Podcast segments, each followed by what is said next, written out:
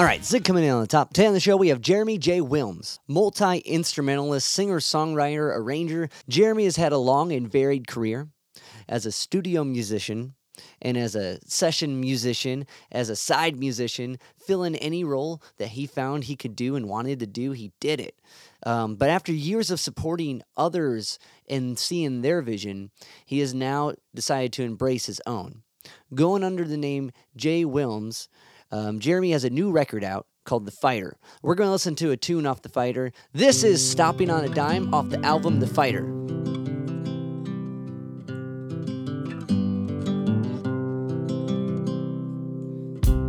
I've been stopping on a dime.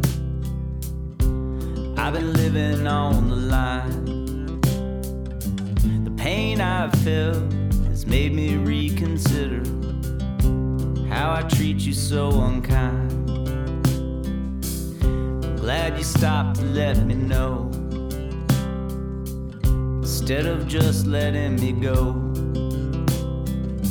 You gave me a time to wrestle with my demons and let the love inside me grow. Make me laugh, make me crazy, wondering what I'm supposed to do. Make me lost, make me lazy, make me anything for you.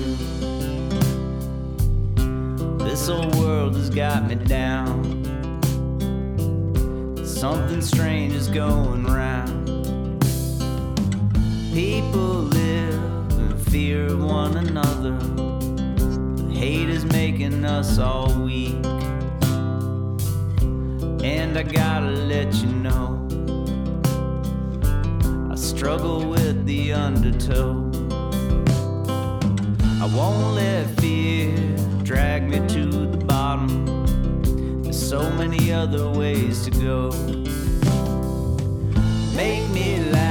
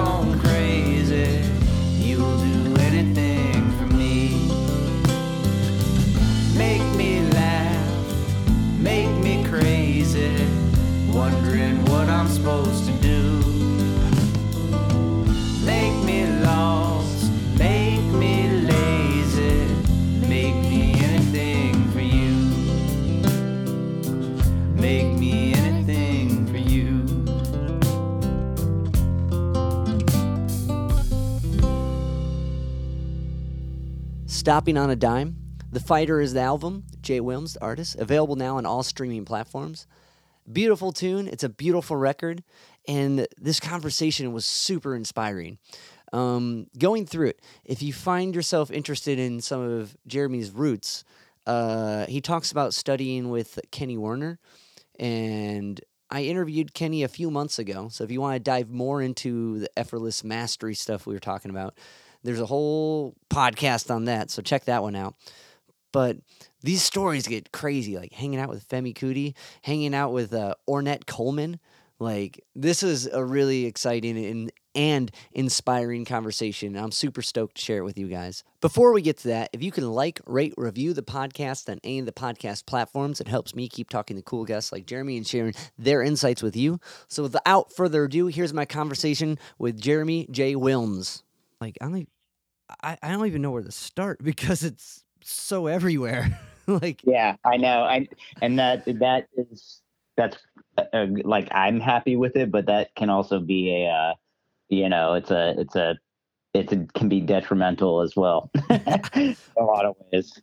but you know like that's that's success being able to do whatever and find all these different outlets because you can't stick with one thing and i'm sure you know that more than anybody um, so i guess i kind of want to trace some of the origin to to songwriting um, so did you like what is guitar your main has that always been your main mode Um, you know, I started when I, well, my dad was kind of an amateur musician. I come from a long line of like frustrated musicians who Yeah. who, uh, who were really great, but um, couldn't have a career for one reason or another. Um, so guitars were always around the house. So were pianos. Um, and when I was uh, 12, I moved to Atlanta from Miami, which is where I was born. And um, and basically, I didn't, you know, it was puberty, and I didn't have any friends, so I just like you know, went straight into music. And the first thing I did was play bass, actually, um, you know, as far as like being in bands with kids, because, you know,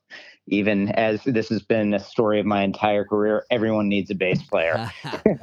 true no one wants to be that guy, you know, that person. So um, that was kind of my first thing, you know, just to kind of get into the social aspect of music. And I played in kind of like, you know, bands that were, uh, you know, we were doing like REM and you know uh, Led Zeppelin, like all covers, you know, like Zeppelin, REM, uh, all kinds of stuff, uh, U2 and whatever was you know sort of happening then, and um, and then what happened was I wound up kind of teaching the guitar player in the band his parts because he couldn't really, he didn't really have it together. Um, and so I kind of switched over to guitar, and by the time I was 15, I was um, you know, sort of playing in bands with much older kids and um, you know, playing at college frat houses and stuff like that on the weekend. And and uh, and yeah, I, I I was friends with some kids in high school who were really into, you know, some for some reason they were really into like folk stuff like Woody Guthrie and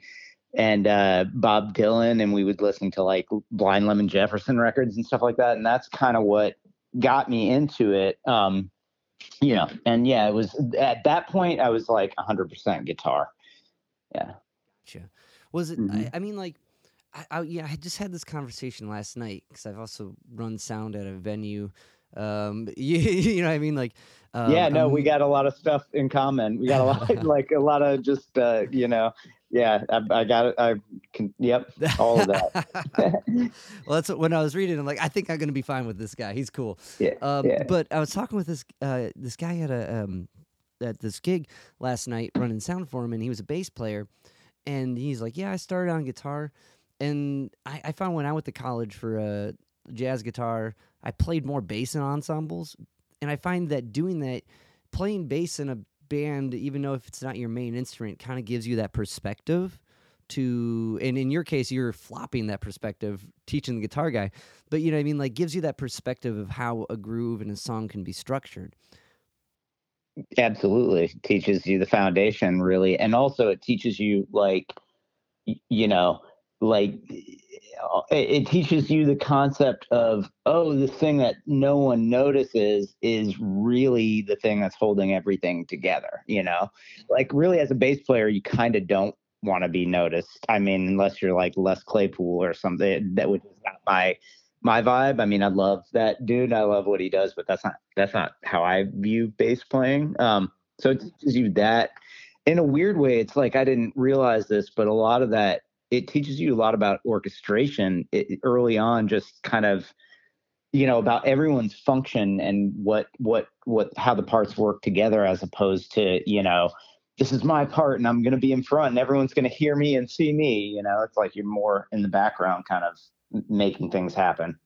It's like an early kind of humbling uh, experience in a way. Like to make the whole unit work, I step down. like Yeah, abs- absolutely, absolutely, yeah, um, one hundred percent, yeah.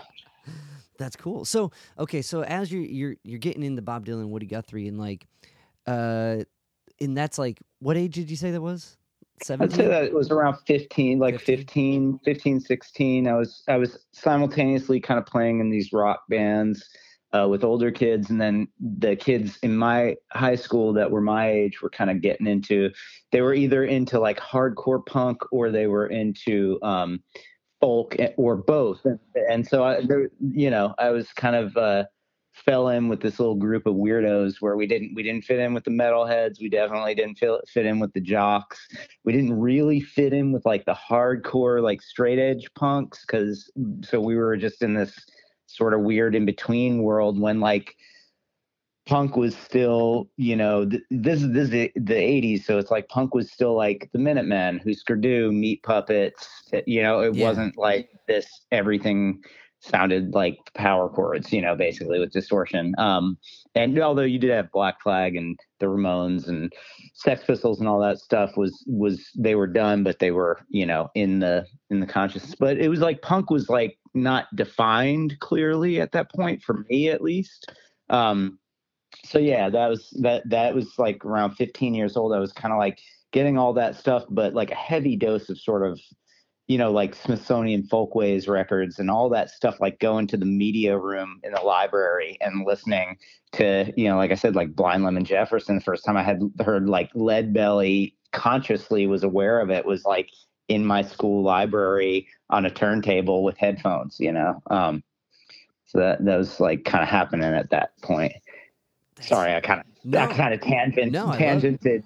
yeah, but that that that makes so much sense. And like you're putting like it's interesting because like punk and, and like folk in a way, there's like this attitude that like kind of overcomes like the maybe the delivery of the performance in a way and like a, an attitude and like a that sticks through maybe recording quality but also like it's interesting like to tune into a song that uh, like or a songwriter where all you're doing is sitting down just listening to how that works and to be like a musician at the time. So is that kind of like diving into those early folk records and like did that kind of open the gate where I can try to do this? I can try to write songs, or was it like, ah, fuck, how do I do this? you know what I mean? It was, it was a little bit of both. I mean, I was, I had a, uh, I had like a Fostex four track, and I had some kind of like early boss, like you know, symphonic drum thing. So I would like sit down and make these kind of weird demos, and I early on, I just I didn't know like any lyric I would write. I would just be like, this is horrible. There's no way that I am ever going to make it doing this. It's impossible. I better bet get really good at, if I want to have a career in music, I better get really good at like guitar and bass and maybe piano and just like work as a sideman and I'll just pursue this like songwriting thing on my own, which is mm. kind of what happened to yeah. me because I was just I, I had no idea. I mean, I was reading a lot. I was reading Kerouac and I was reading, you know, all these eh, it, tons of stuff. I was really into poetry. I was reading like Allen Ginsberg and Frank O'Hara and all this stuff as a teenager. But anytime I'd sit down and try to write a lyric, it would just be pathetic. Like so many things about, you know, why the girl in my class didn't like me or what. It was just terrible, terrible, terrible songwriting, you know. Um, so I, I, you know, uh, that was kind of my first th- thing of songwriting. But I did, but I did know that I could get with people and write like melodies and song, you know, chords and melodies with people, and they could come up with the words. And so I did. I had a little thing with like a couple other guys, kind of like little folk trio where they would they would basically sing and me and one of the guys would play guitar um, and and write songs together. Uh, but I, I yeah i mean when i when at first i was just the whole idea of writing lyrics was like maybe the most intimidating thing like far more intimidating than than learning how to actually play guitar you know? Right right but you know a g chord sounds like a g chord or it doesn't you know what i mean? Like it's a there's, yeah. there's I, I know how to do this right. When it's like something as vague as lyrics, you can like eh, eh, I'm just even with the handful of like uh songwriters you mentioned, like Woody Guthrie's got a song the, the beep beep get in my car car you know what i mean what the what the fuck is mm-hmm. that oh yeah yeah mm-hmm. like but at the same time it is one of the most profound uh songwriters so it's like it's a weird balance of what works what does you know that's so vague and that that in itself is very intimidating and like yeah yeah i get that yeah uh, yeah i mean listening to bob dylan and the beatles you know it's like the but you don't realize as a kid like how high that bar is you know yeah, and yeah. like you know so instead of me comparing myself to like you know, and even you know, Bob Mould to me was like someone that I could like grasp a little closer. But anytime I would try to write like you know something that was like a Husker Du song, it would come out just sounding like I was just the most pathetic human being ever. You know, I just, I, I just, I didn't have that confidence in the song, in the lyric writing, so I kind of kept it, kept it under wraps for, for you know, quite, quite some time. Um, every once in a while, I would like, you know, bust out a cover or something with with some people, you know, around, but usually I would just, you know, keep the songwriting thing under under wraps for a while. It's okay. That's interesting that at that age you're like, I just gotta get really good at these other things, and like, cause that's such a kind of mature like mode to switch. You know what I mean? Like, I think back when I was what you said. This is like 17. You said? like, yeah, like yeah, in that in that age, like even before then, maybe yeah. like between 15 and 16. Like by the time I was 17, I I was I kind of set myself on a path, but yeah, on a path. But yeah, go ahead. I'm sorry. I was like, I putting myself in that spot when I was at. I was grinding my head on the wall, trying to write and sing and do all this stuff, and then like trying to figure out what to go to school for. So I admire that clarity. like, yeah, I mean, I had a the the I had like a you know without getting too much into uh, you know off the beaten path, but like I had the the move from the move to Atlanta kind of like really rocked me. So I had um like I had a pretty rough kind of as most kids do, but like a you know pretty rough like middle school, high school, early high school thing. And by the time I was 15, I knew like I had gotten in a lot of trouble and all this stuff had happened. And I knew by the time I was really 16, I knew that if I it, it, there wasn't really very much that I was interested in other than music, and I knew that if I wanted to make a go for it. You know and luckily i had you know my dad had sort of been through a similar thing and kind of went the other direction became an engineer. And his dad had you know was training to be an opera singer and world war ii kind of messed that all up And because my my you know they're from my dad's side of the family is from germany. So he um so i kind of had this perspective from my dad where it was like hey you know you can do this but you're going to need to like work really hard at it. And so I just sort of barreled down and I was very interested in guitar too, you know. I was like super into Hendrix and then my dad was kind of a jazz head so I just was kind of absorbing a lot of stuff and by the time I was 16 I was kind of into, you know, Herb Ellis and Joe Pass and those guys and I I just happened to get a good teacher kind of you know help me with my reading and all that stuff. And so I went on that path a little bit and, um, you know, pretty focused on guitar, although with like a little bit of, uh, piano sort of thrown in the mix just for theory and stuff like that. Um, and that's kind of like what sent me into this kind of trajectory towards being like a working musician because I knew like what I wanted to do was kind of write songs, have my own band, do all this stuff. But I knew if I knew that I first and foremost I wanted to play music, you know, and I wanted to see what that life was, you know, and so that's that's kind of how I how, how I sort of like wound up keeping the songwriter thing almost as like you know my hobby away from my day job you know in a weird way. Yeah. Yeah yeah. No i totally get that. Like because it's two different worlds right? When you like the academic route and the kind of like uh, that that leads to like teaching gigs and pit gigs and like reading like when you're going off the chart gigs you know like serious mm-hmm. musician gigs like um it's a completely different route than the punk rock band playing in the clubs you know what i mean? It's it's two completely different worlds kind of um ebb and flowing between each other. Um how did it did you how did the reading go for you? Because as a guitar uh, player uh, yeah no and now like having had struggles yeah, now having the perspective, it's a ridiculous thing. Like reading on guitar is so stupid. I, I you know, I, I play yeah. I play all these different instruments now, and it's like every single. I don't play really any wind instruments, although I can kind of you know get around on a saxophone a little bit. But every single instrument that I've ever played, other than guitar, it's like, oh, this is the system. The system is set this way. Like you're playing violin or mandolin or, or cello it's like oh it's in fifths there's four strings there's not everything's in fifths it always, it's only four strings. It's like your brain can handle that. Piano it's like oh there's one middle c right? Okay. Guitar you have like you know there's like four places to play middle c and depending on where you're going it, you have to be looking ahead like several measures to know where what position your hand should be. It's just a nightmare you know? It's a nightmare and I, I kind totally of know that. I, totally I got good enough.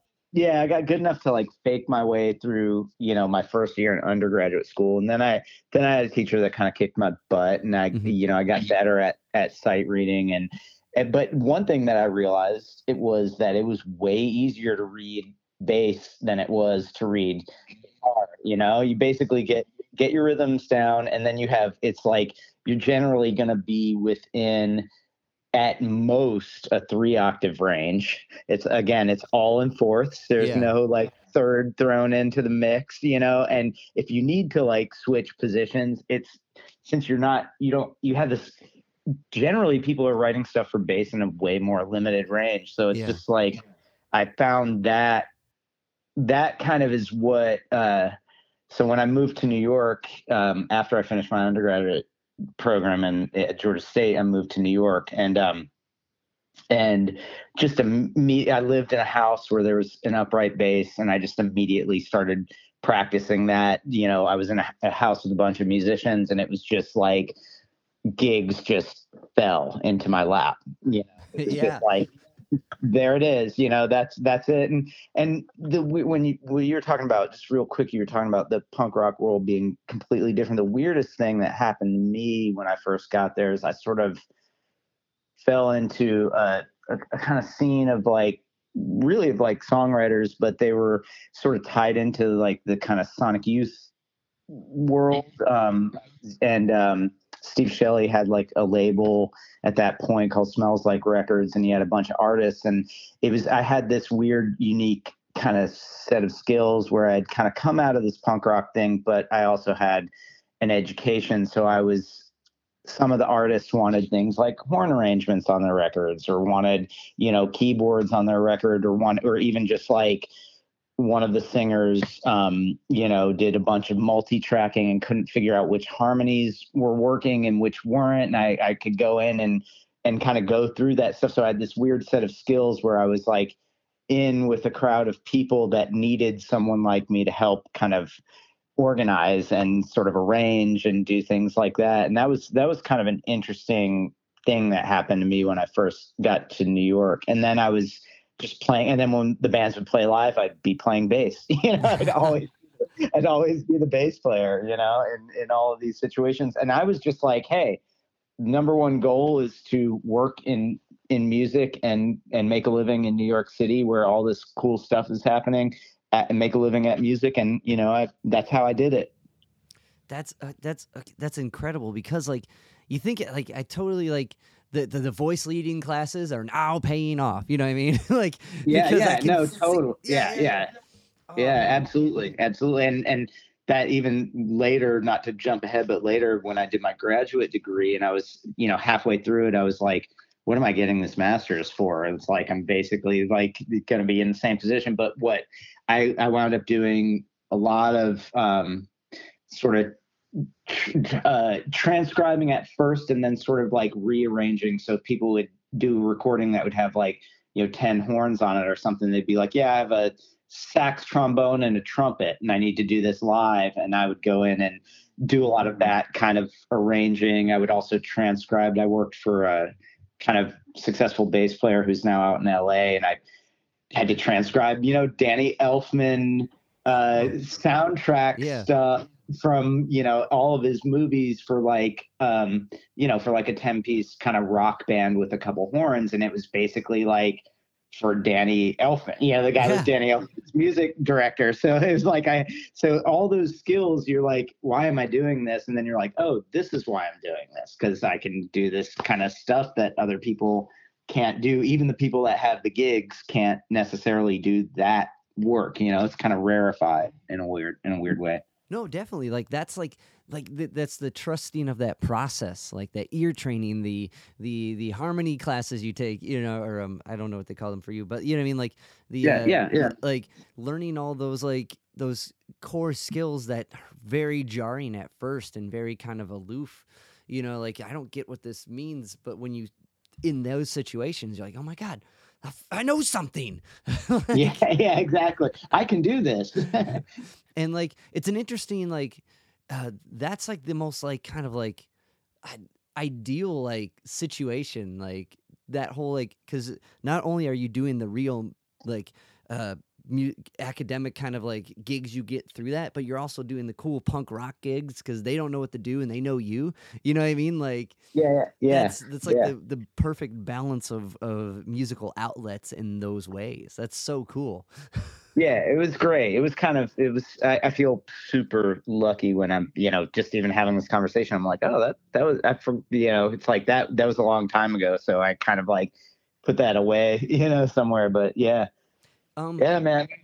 Was Go ahead. Uh, like that's uh, uh, with like with with going through. So you went through with the master's program, yeah?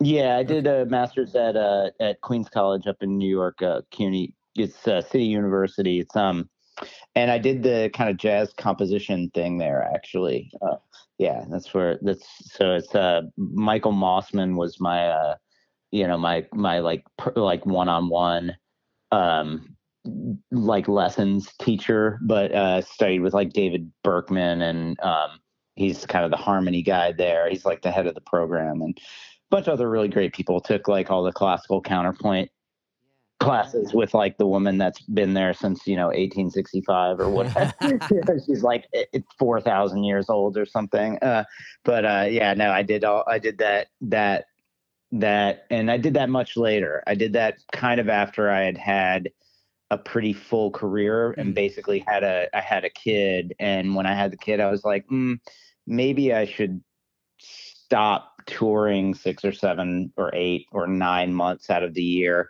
and uh you know and start teaching or something like that so that's that's Oh, one okay. Okay. I was gonna say because like like through the like th- going through through school, there's kind of like at least for me, I felt like this kind of like like this trajectory. Even if the gigs and every offer I had outside of school was like sporadic and different and always changing. I always kind of enjoyed having to shed on whatever, you know, always being exhausted in that sense of having to Yeah. learn something very quickly. So that it's like that weird like process you get into when you're like in schooling, like and you're really grinding and trying to get it all down and you have to know this by next week and ah like as Yeah. stressful as that is, that's like a there's a, a tense uh, uh, like the the drums in tune when you're that stressed. You know what I mean? Like yeah uh, yeah th- so there's a certain thing to that, and I was going to ask was that kind of the uh, one of the motivators for it, but I think what you just said answered that question. So yeah yeah yeah no it's i had a weird i my thing was just kind of different because i i hit new york and i kind of i was studying when i first got there i was studying with kenny werner so i was oh going no out yeah I, was, talked with him was- not too long ago. Oh man, he's he's amazing. I haven't talked to him in probably a decade, but um, you know, he was really. I mean, actually, just tying that whole thing of like the music education thing and then the songwriting thing, and like he was super. You know, even though I was studying kind of jazz stuff with him, he was like as important as anyone in me kind of pursuing the songwriting stuff because I would go over there and he'd be like he'd be like man world doesn't need any more jazz musicians really. Like it just doesn't it's like what are you like what's your thing? You know what's your thing? What is your thing? And and I, like shortly after that i started writing kind of my first batch of songs um, that that wound up being kind of the first record that i just did everything myself um, on. And uh you know and like yeah it was it it was kind of a big big thing. Um but yeah yeah, but I got up there and I kind of was working right away. I was like in a really kind of magical place at a magical time. I feel like in retrospect, uh, retrospect, I was in, you know, moved to Williamsburg in the late '90s because that's when Williamsburg was super cheap and like a little bit dicey, and you could have an apartment with two or three other musicians and play music all night, and it was like cool, you know. And a lot of people were doing that, so I kind of fell in with some people that wound up going on to do you know, some pretty big stuff basically, and kind of benefited from it.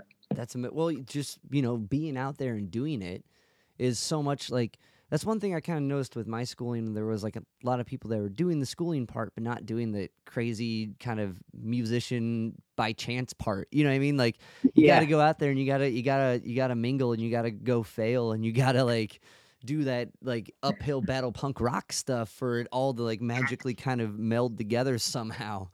like Yeah, yeah, yeah.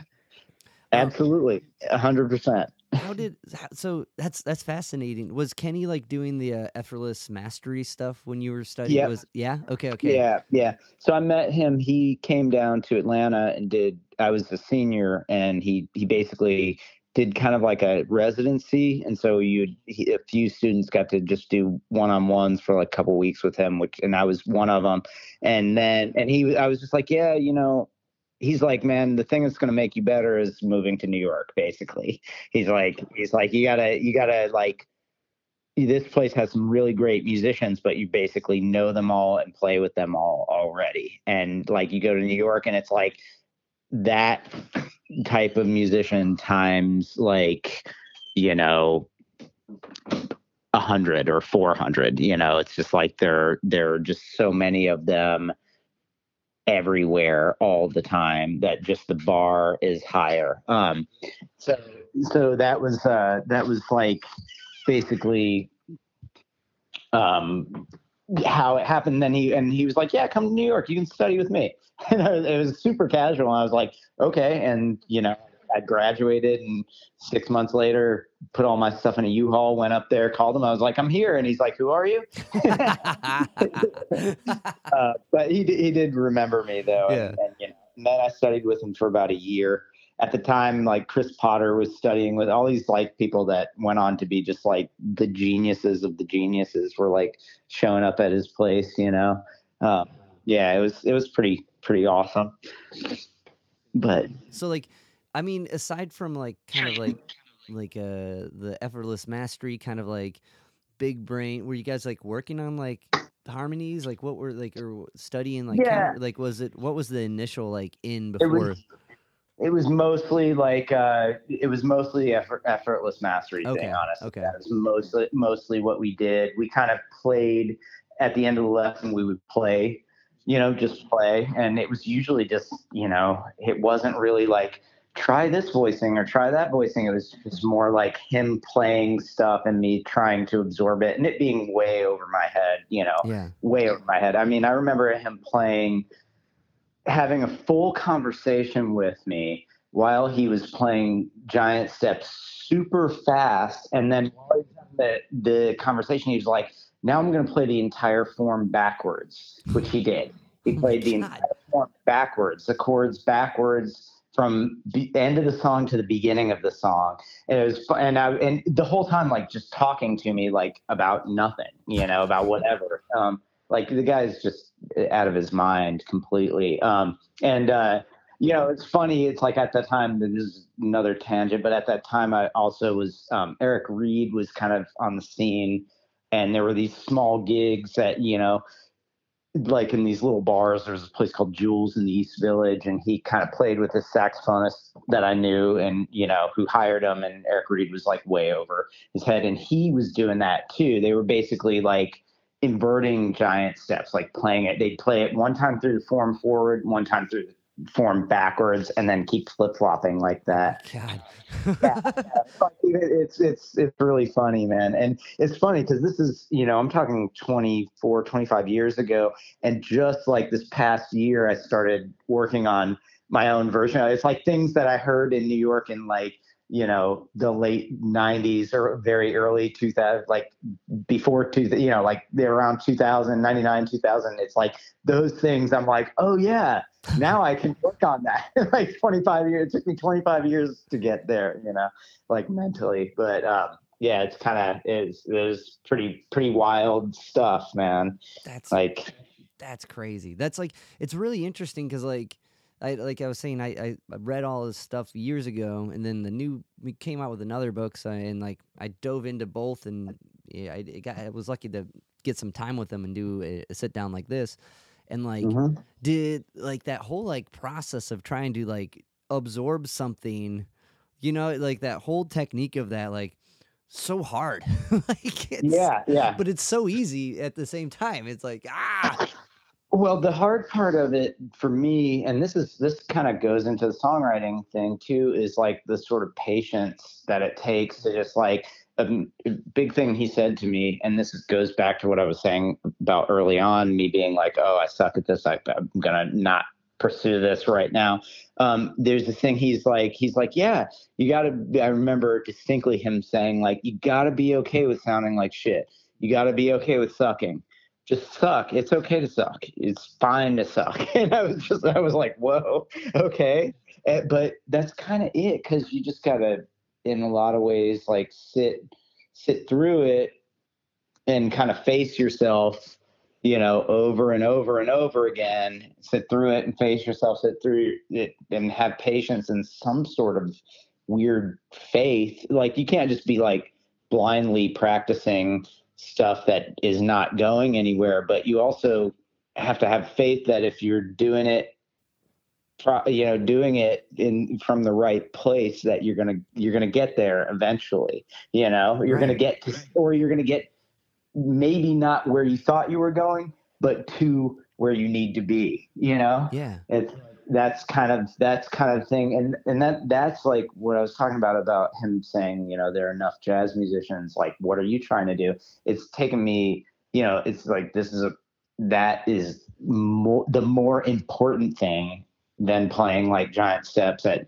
240 bpm backwards you know? It's it's like it's more important to be like oh kenny werner and eric reed can do that but like you know I can do this thing. And there's this whole part of my, I didn't grow up, you know, going to see the Vanguard big band as a, as a kid, you know, and like I didn't grow up in that culture, but I grew up in this culture.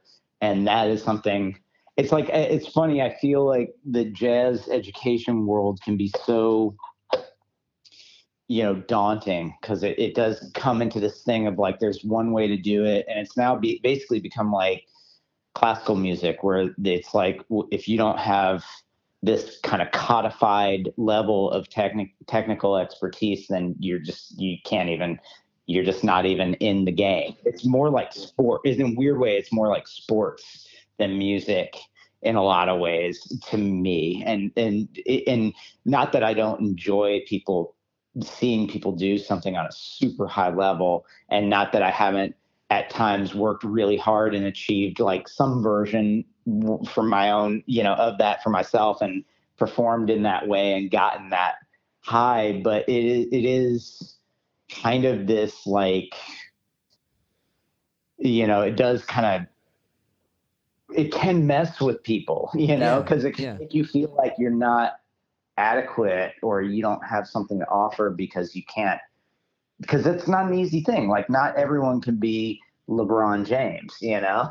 not everyone can be, you know, not everyone can be, I don't know, whoever, Kenny Garrett. You know, it's just like some people are just like that, and it's sort of an unrealistic onus to put on yourself to say like, you know, I have to be able to do that. Um, you know, what what you have to be able to do is figure out like what you do. Right. You know, what, Yeah. what what you have to offer. You know. I think that's well said, and like the the takeaway of any of any of those endeavors is what you can do with it or you can't do with it. You know what I mean? Like how does this apply to me? And that's such a hard lesson to learn. You know, that's that's lifetimes of going up there and trying and fucking it up and trying to like recover. And it's it's interesting how emotionally attached it is to yourself. You know what I mean? Like Oh yeah. I, I can't hang on giant steps. Ah, but yeah, and I Yeah. really what you pointed out there is like that wasn't kind of what you grew up around. You didn't grow up around giant steps in the house. You know, you grew up Yeah, around yeah. something else, and like we grow to appreciate giant steps, and like, um, but also all of all of that kind of makes me think of the narrative of the fighter in a way. Yeah. Yeah, I mean that's that's a lot of it is what it's about is um is just I yeah, I mean it, you know what happened to me is is it probably wouldn't have happened in a way if the pandemic hadn't. Well, it definitely wouldn't have happened if the pandemic hadn't happened. Not in the way it did. Um, you know, it was like uh, it was basically I was kind of getting to the point in New York where things were just getting too, it was just getting too expensive and too hard to live. I had some good, really good steady gigs for a long time, and I had one even when the pandemic hit, and um, and I had good touring gigs, and I was in a scene that like a lot of the people that I was working with then are now back at it and kind of doing the same stuff, and you know, but I also had a kid, and I also was like basically kind of fulfilling other people's artistic visions mostly like 90% of my stuff of my gigs and my and my work was like someone else's thing. And and in order to make a living like a lot of those things were like basically kind of commercial things even though they might have been artist really artsy versions of that. Um and yeah, man, I was just I was struggling with that.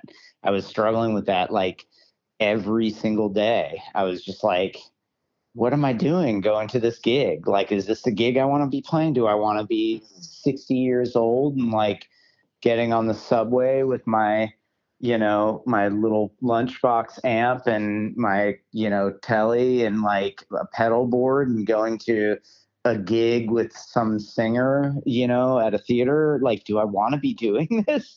Do I want to be like hustling for a Broadway gig, which I don't even like music, musical theater specifically, you know? It's yeah. like, I want to be doing like, and I was having that whole thing happen. And it was just like, boom, the pandemic happened.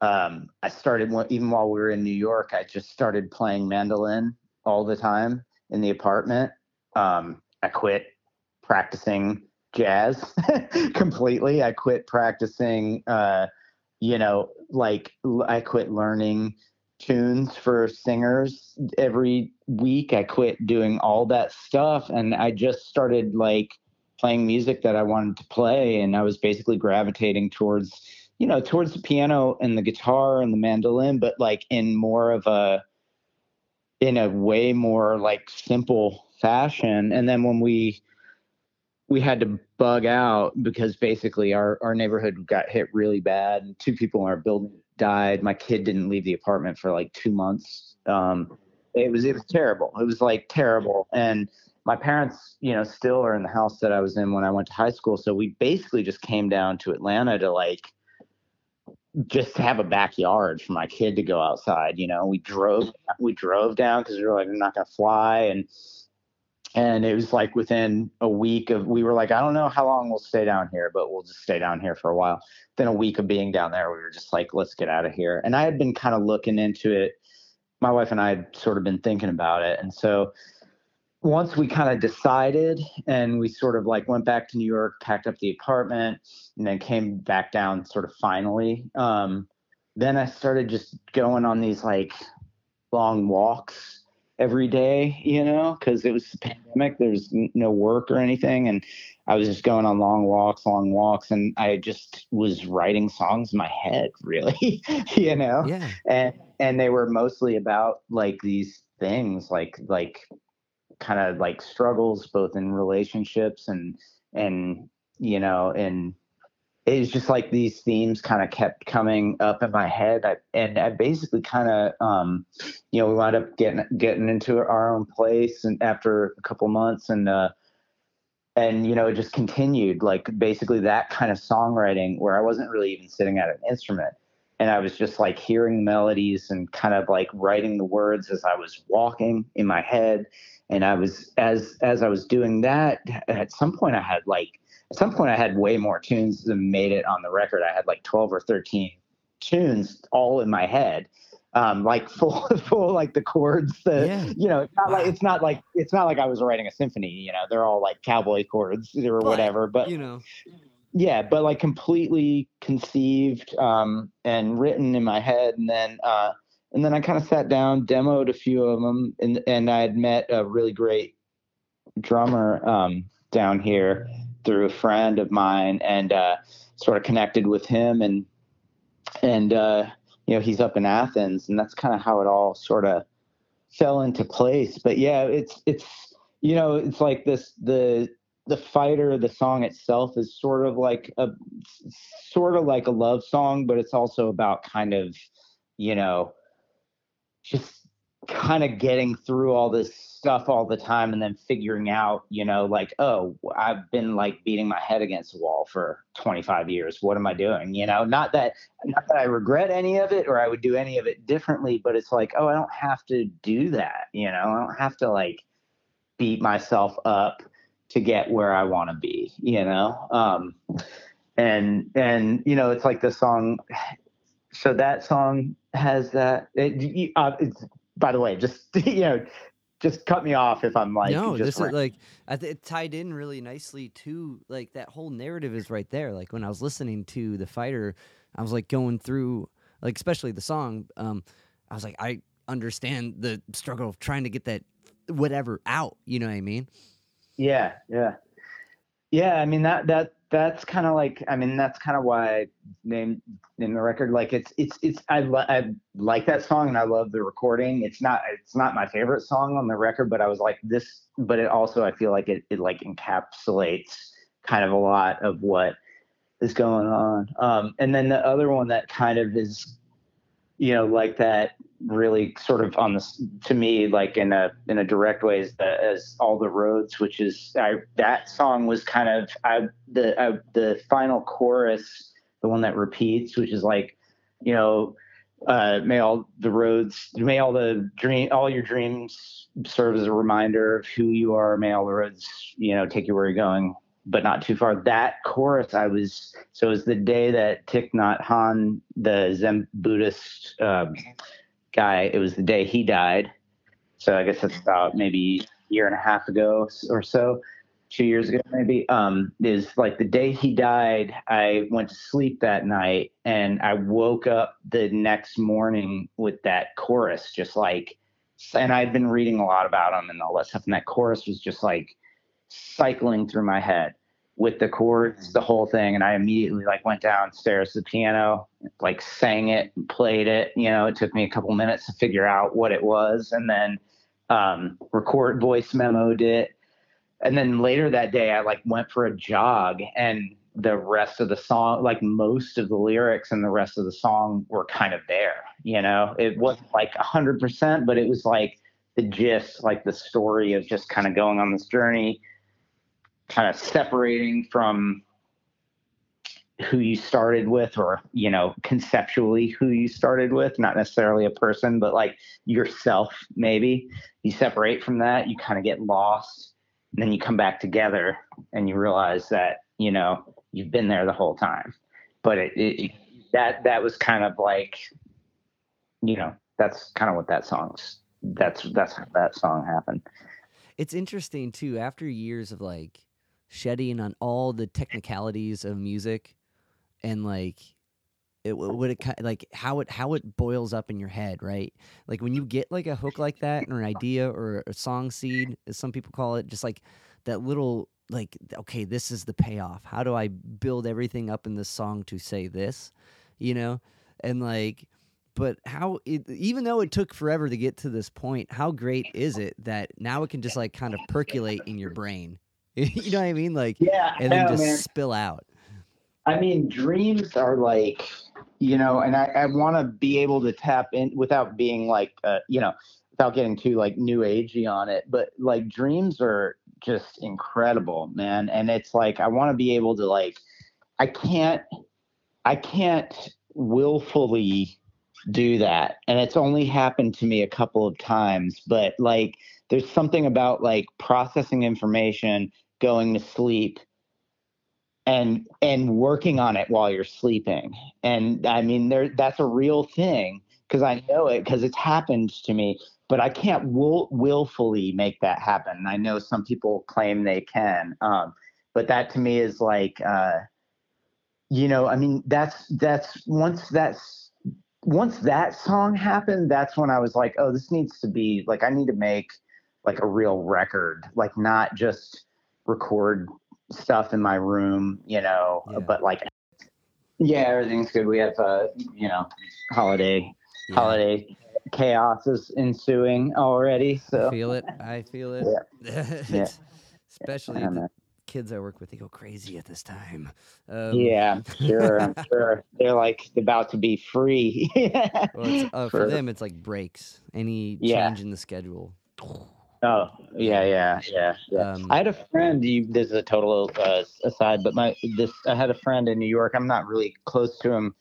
You know, he's more like an acquaintance. We played some music, but he's a great, great jazz drummer. Like, um, kind of like really avant-garde. Um, out of Boston, but moved to New York. His name's Randy Peterson. He was Mhm. like played with uh, Matt Maneri and all that whole gr- group of like microtonal musicians from um, like uh, New England Conservatory and all that. But he that's that's what he did in New York. He would uh, his day job was he he taught he basically was kind of like a like a teacher slash therapist and Yeah. integrated music into it with like uh, kids with like high high level of autism and Asperger's and all those th- those kinds of issues. Um, but yeah, it was very intense.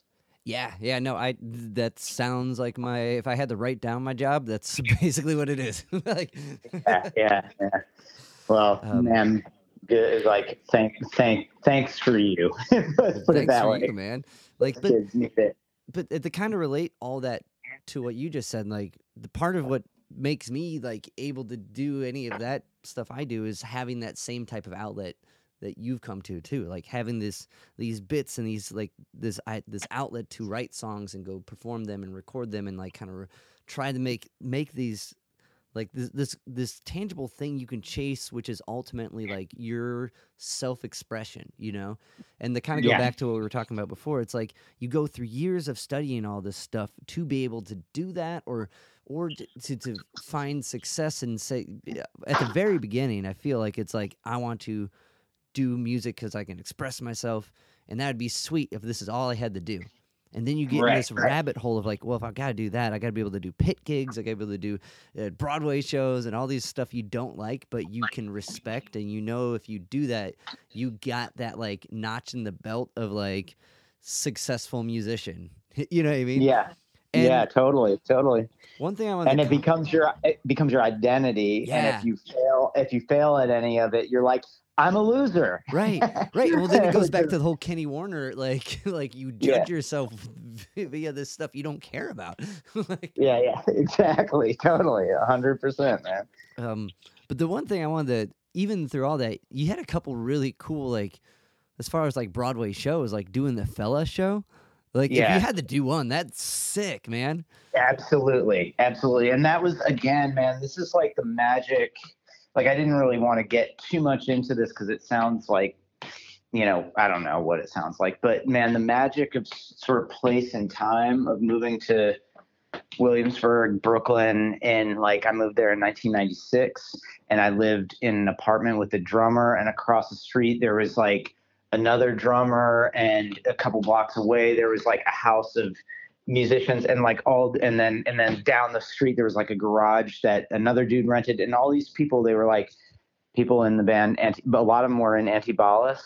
Um, a lot of them wound up being in uh, tv on the radio like um, the yeah yeah yeahs like interpol all those all this music stuff was happening in like a like a five to ten block radius in Williamsburg, and I just happened to move in with this drummer. I didn't know that's what it was about. So we were in this building, and we um, the building that everyone was cool. We had one neighbor and a store downstairs, and neighbors were young and they were cool. And so we would have these like all night parties with musicians coming through, and like people, you know, that people that wound up being in like kind of really big successful bands in that early 2000s kind of rolled through and I met a lot of people, but the probably the most important two people I met at that time were one is this guy named um, Aaron Johnson, who's now his day job. He works for Knitting Factory Management. He's basically a, a manager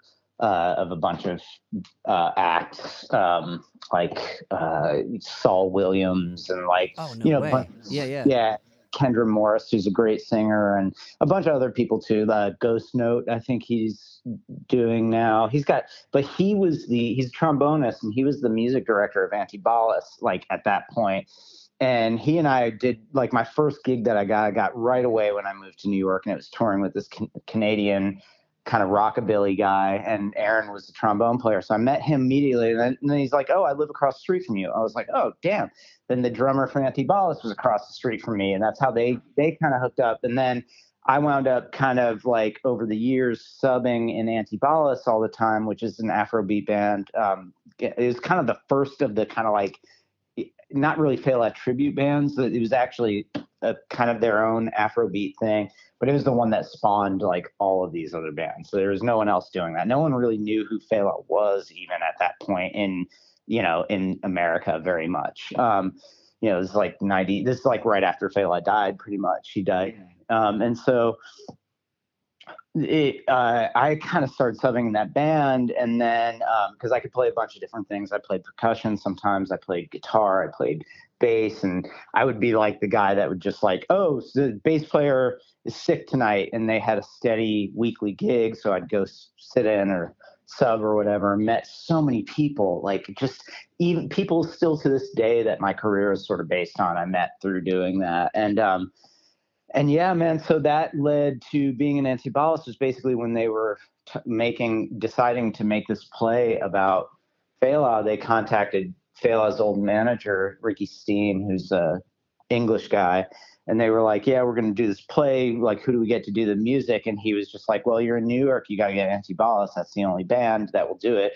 So there was one sort of pre-production version of that that I was not in because I wasn't like technically in the band. I was sort of an auxiliary member. And then the second version, like off, off, off Broadway, I was there. And so I was playing guitar and keyboards. And then I just, then they, the, what they wound up doing is the band sort of expanded. They basically had, you know, the band was like 11 to 13 pieces live. They basically had like 16 to 18 people by the time the Fela thing was go I mean the Fela thing was going so they could separate the band. They could basically be like, okay, who wants to stay in New York and who wants to keep touring? And they would um, kind of hire auxiliary members. And so I was in from kind of the ground because like I'm not a Broadway guy. None of us were. We were just hired because we knew Fela's music, you know, Yeah. which is like I mean, and again, talking about the shit being kind of magical, like I would never have gotten a Broadway gig because I would never go and sit through that kind of schlock and Yeah. learn that kind of I, like I don't care. And like it's just I mean it's that it's just, let's put it this way, it's aesthetically challenging to me. Like even even when people are like, "Oh, Hamilton, it's so good," I'd like I'm like, "Okay, I'll give this a chance." I listen to it and I'm like, "Oh my god, this is the most awful shit." like to me, like aesthetically to me, it's horrendous, you know. Um, I get it. but I get so it. I would have never gotten a Broadway gig, but I got to do this and I, I got to actually like contribute a bit and I did some copy. I learned how to kind of be a better copyist because I helped out with the copyist work. Um, I, you know, had to learn. So I got all these skills from having this gig, and that was like, it started around 2010, I think, or 20. It no, no, it started around 2008. The kind of off off Broadway stuff. The Broadway run was like two years, starting in 2010. Um, and then uh, and then it toured for like several years. I left the tour kind of early because uh, my I, I had an injury and then my wife got pregnant and um, so I kind of stopped doing it. But they still the band that did that Broadway show they still play as a band. They're basically like a Fela tribute band now. They still play. It's crazy. So like yeah, that was you know again that was like the magic of kind of right place at the right time and also being totally open. You know, I was very young. I was able to, I just kind of, rents were cheap in Brooklyn. My rent was like 375 bucks a month. So I could just kind of, I did some other odd jobs, but I mostly could just play music. Um, and, you know, I was able to be out all the time. I was out every night, either playing or seeing a band playing, you know?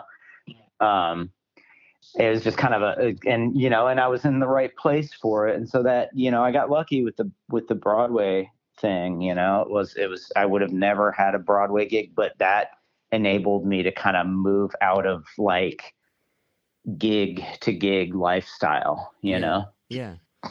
That's well. Also, go back to what a cool one to have. Like that's so oh sick- god the best man the best dude that music is like so good. I, it's every time I turn, it, it's so interesting because nothing sounds like that. yeah. Even other, no other Afrobeat band sounds like that. There's something just about that, and you know, I got to go and play in Nigeria at Yeah? the Shrine. You know, oh, with shit. Whoa. yeah, with with that band, you know, and we played for basically for free for like thousands of Nigerians in that neighborhood.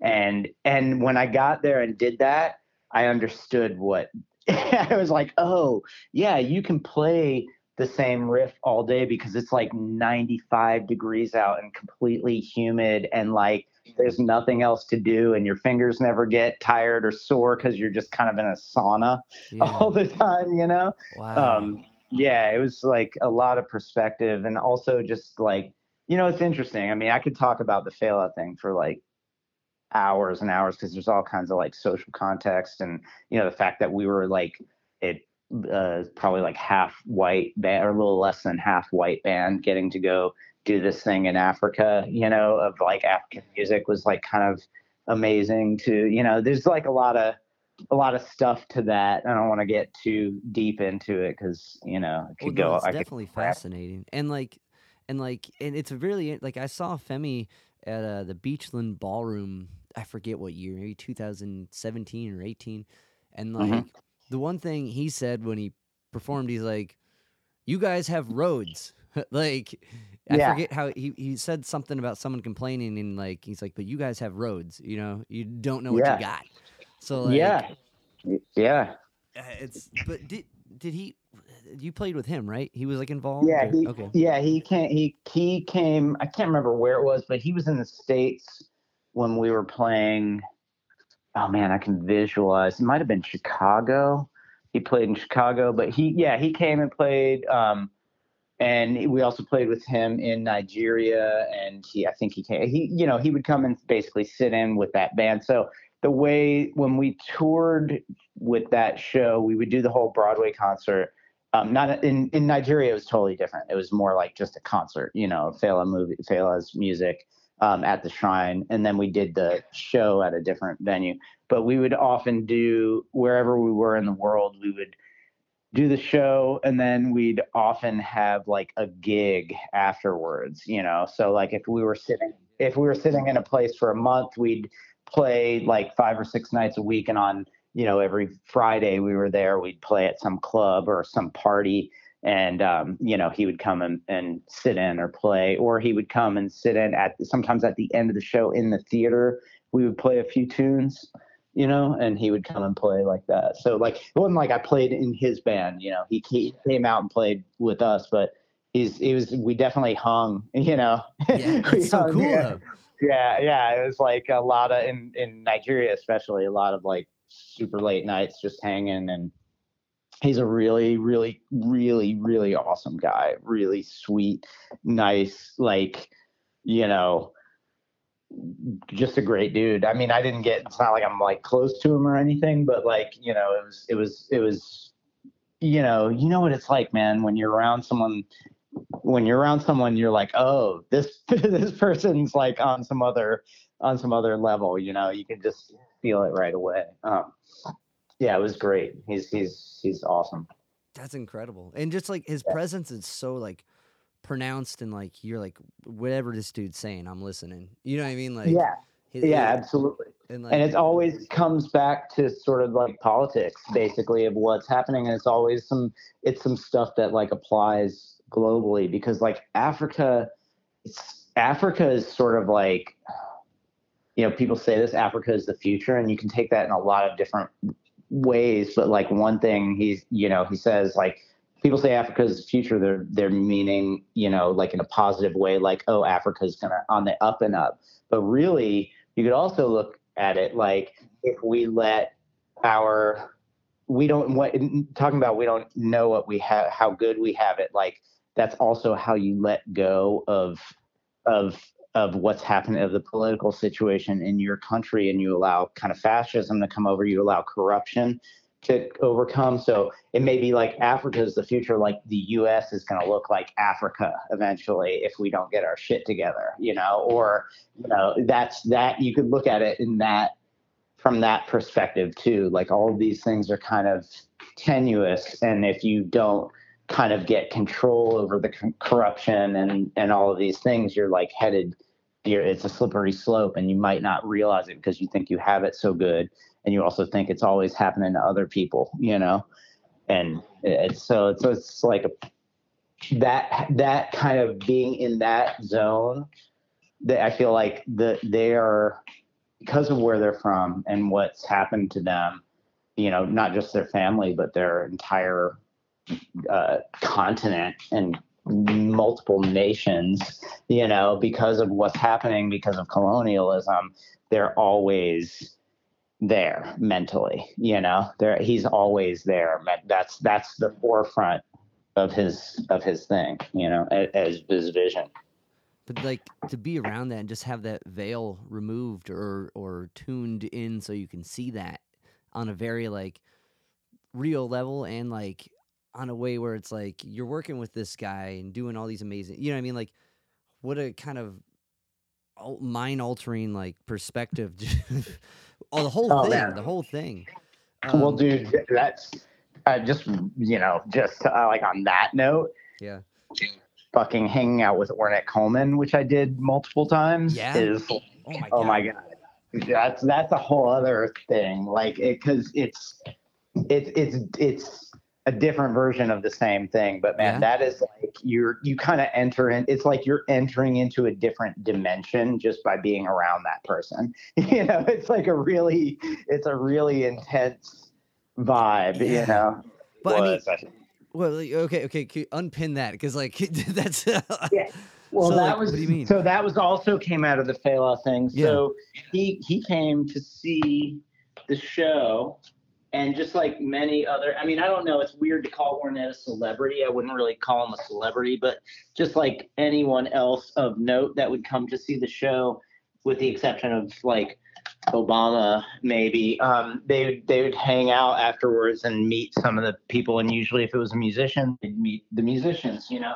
And so um, a couple of guys a couple guys in the band sort of befriended him. He's a really interesting, or he was a really interesting dude. And, you know, some people say maybe there was some sort of like Alzheimer's or dementia thing happening, but I think he was just always this way. Like he was, he would, if he was walking down the street and met somebody that he thought interest was interesting, he just invite him over. You know, huh. that's just kind of yeah. he's very New York in that way. He's very open, very just kind of like, oh yeah, come come on over, come hang. And so he invited a bunch of us over to play, which is something he always did. You know, he's always done that with all kinds of people. And um, you know, I'm not alone in having this experience. I don't think it's like, you know, most most musicians, even in New York, even jazz musicians don't get this opportunity, but but a lot of people do, and sort of random people too, just like visual artists and just like all kinds of people. But he invited us over. We showed up, and the elevator kind of to his loft. It's like you go up the elevator, the doors open, and it's like in his apartment. So right, you can't get into you can't get into the elevator unless you're like buzzed in, right? So so we the elevator doors open. He's he's answering the door. We're all standing in the elevator. It's like three of us: bass player, myself, and trumpet player. And um, he looks at us and he says, "I have one question for y'all. Are you free of the tonic?"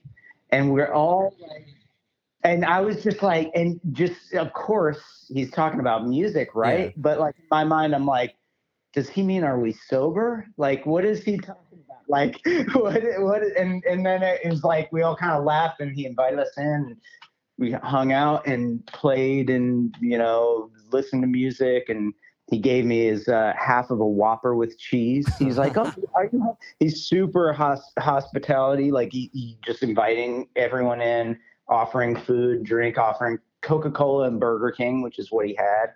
And uh, I know it's Yeah. it's absurd. And then he, um, and then you know, at some point we all kind of wandered into the little studio that he had. He has like soundproof studio off of the main part of the loft, and uh, just started playing. And I was playing. Uh, I played bass, and the bass player was playing drums because he was a good drummer. And we started sort of playing, and Ornette came in, and we played trio for about forty minutes or so. And he just went through. It was fucking crazy, dude. He just went through his tunes. He was playing like the Sphinx, and he was playing Lonely Woman, and I'm I'm like two and a half, three feet away from him, and the sound it was surreal because he sounds exactly like this is the stupidest thing I've ever said, but he sounds exactly like Ornette Coleman. Like it Yeah. doesn't sound like it's like that sound that you hear on the records.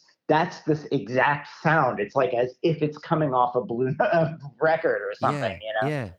And um, yeah, man, it was like chilling. Really, it was like chilling. You know, again, like it's not like I was like in his band or got a gig with him or anything like that, but I had this experience that was like you know, just kind of circumstantial in a lot of ways. And but like also just completely like life altering, you know? Well, yeah. Like, it just Oh changed God. everything. You know? Yeah. yeah, it's like it was just really wild, man. Um, yeah, so that was that was the Ornette, the Ornette. that's that's incredible. Well, you know, Yeah. it's it's fascinating. Like, I totally get that statement by he sounds like himself because, like, you listen to those records and they're so they're so out. You know, they're so far out. Yeah. You're like, can this guy repeat that? You know what I mean? Yeah. Like, and that's that's incredible that the answer is yes. Like, Yeah, it is. It is absolutely yes, man. And it's like he's like exactly the same kind of a little bit sharp that he always is. You know, it's like Mhm, he's mhm. it's like everything is that's when I had this realize realization, not that I really needed it, like but you have this realization like, oh, this none of this is like accidental, you know. This is like this is like what he means. You know, this is him, this is his sound, and this is what he means. It's not like I don't know. It's like this is what he means to do. This is who he is. It's really that. It's like I guess it's just again going back to like things. It's just like honest, man. It's just like straight up honesty. You know, it's it's pretty wild. Well, and it's also going back to the kind of those early lessons from Kenny, like this is it. You know what I mean? Like this is the true like kind of mastery of self and like that it could be that it can be Fela it could be like whatever like i don't i'd like to be around those experiences and not like be putting out like your own music like you are now i don't know how how to how one would be able to be around that much like amazing inspirational like once in a lifetime chances and not do what you're doing now you know what i mean like that's Yeah, so man. amazing Well, I, I appreciate that. Yeah, I mean, it's it's you know, it definitely like, you know, it's funny because in a way, it's like it. It, thinking about it in this terms, not like I was thinking about this before, but like it, it definitely like a lot of boxes got checked off for me, you know, in my yeah my career you know um you know there's still things i want to do but there but yeah, i'm less it's the thing that's changed most is i'm less inclined to um like seek out a good sideman gig. Um because i've i've had um, you know the big the big kind of jazz sideman gig was i played with chico hamilton. I was his guitar player for for a couple of years. He was 80 when i was in his band so he's pretty old but he's still playing his ass off and like he died at 88 um, and i stayed in touch with him but i actually left his band to do the Fela thing and unfortunately the whole time i was in his band it, we didn't record. And right when i left and i referred a great guitarist friend of mine named nick demopoulos they made a record like three oh. months later and i was just like oh man that hurts. But that was you know it's like you know that's that's the thing is is now now i'm just i have enough stuff of my own that I want to do, you know, both in the songwriting thing. Um, you know, I have a whole other like companion record that I'm going to try to do in my own place, like again, like all by myself um, for for next year. And I have I want to re-release like some of the the first jazz record I've made and a bunch of other. You know, I have so much stuff of my own now that I want to do that like it's not it's I'm I'm kind of done with the that hustle and I'm fortunate that like I did a bunch of cool stuff, you know, some of which happened to me, you know, I, I obviously had the skill set, but it was also circumstantial, you know, like I, plenty of people have, have some version of the skill set that I have, you know, and so I was just like lucky in a lot of ways and, you know, and, and like proactive in putting myself in the right place and being on time and, you know, not being a, an asshole and all that. Well, stuff, yeah, you know? yeah, yeah. And inspiration shows up if you clock in. You know what I mean? Like if you're Yeah. making time for it, eventually it will find you. But if you don't make time for it, and if you don't do that, it, it, it won't happen. Um, yeah, absolutely. Uh, but man, I really appreciate your time. This has been this super uh, delightful conversation, and the record's beautiful. Um, one other th- song I wanted to mention, um, props. Yeah, props. Yep, yep. Um, Yeah, yeah. like kind of going back to like the beginning of this conversation where you're worried about not writing like impactful lyrics i'm like that one the payoff at the very end it's so good that's a Yeah. that's such a well written song I, I I I have to admit I stole the very last, like not word for word, but the idea for the last uh, lyric came from this Zen master that I know, and he was talking about, you know, literally he was talking about his, he was literally talking about his house falling apart, and he was like, yeah, it's this is, you know, that's its responsibility, and I just got to put it back together or something like that, something to that effect, and I was just like, oh. That's a song lyric Yeah. right there. Yeah. So I the very you know the very the not word for word but that concept credit where credit is due we'll give it to uh you know Soto Zen Buddhism. but you know like it's as the songwriter it's your job to prop the idea up you know what i mean like Yeah, and like yeah. even if it comes from everything comes from external you know it's the joe strummer input output theory we take in to put out you know and either way yeah, it's, yeah. It's an incredible song. It's an incredible record. Um, I really appreciate your time, man. Um, before Ye- we're kind of splitting, is there anything else you want to plug? Oh man, I, I've talked your ear off. No, um, dude, I, you I loved it, man. This is I'm super. I'm amped up, man. This is awesome.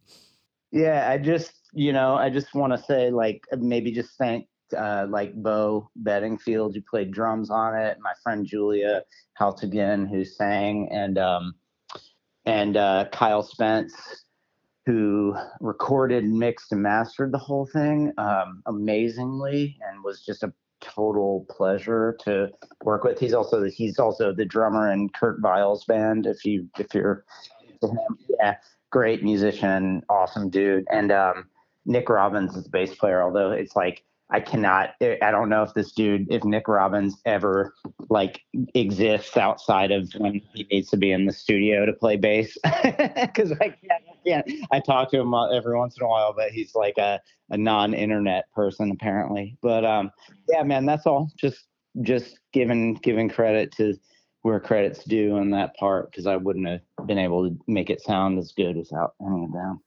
Beautiful.